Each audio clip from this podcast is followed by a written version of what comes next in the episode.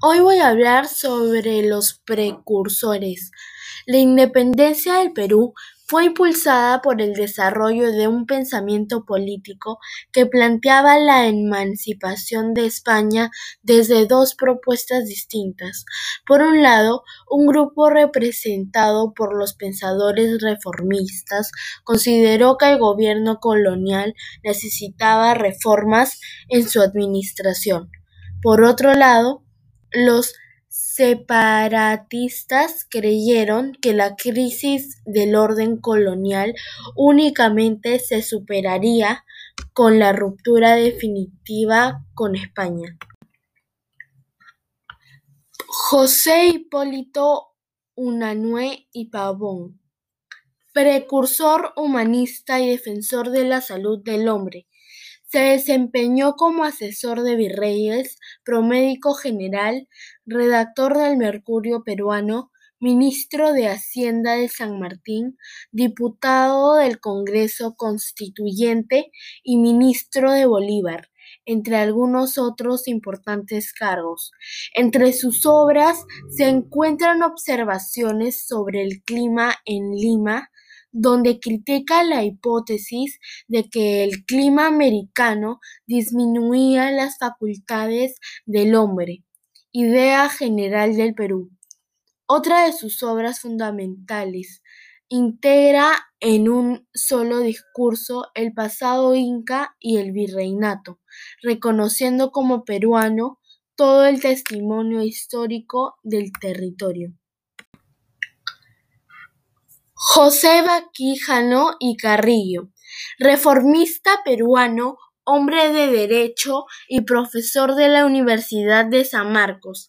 Sus planteamientos liberales apoyaron la renovación de los estudios, la protección de la prensa libre y la difusión de enciclopedismo.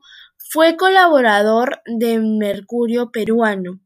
Es precursor reformista de la emancipación peruana porque creía que las reformas eran el mejor camino para autogobernarnos. Toribio Rodríguez de Mendoza, sacerdote y maestro del importante Colegio de San Carlos. En la Universidad de San Marcos obtuvo los grados de licenciatura y doctorado en teología. Como docente, transmitió sus ideas apoyadas en el pensamiento cristiano, educando a la generación que afirmó la independencia. Su labor se sustentó en una sólida fidelidad al pensamiento cristiano y en la voluntad amplia que pretendía asumir los valores intelectuales, científicos y sociales del mundo del siglo XVIII. La Sociedad de Amantes del País fue una agrupación conformada por una serie de intelectuales jóvenes con ideas reformistas e ilustradas.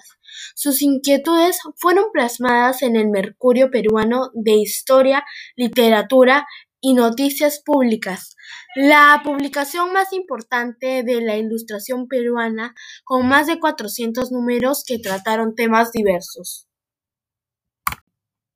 Juan Pablo Vizcardo y Guzmán, pensador activo e influyente de la época y principal representante de la corriente separatista.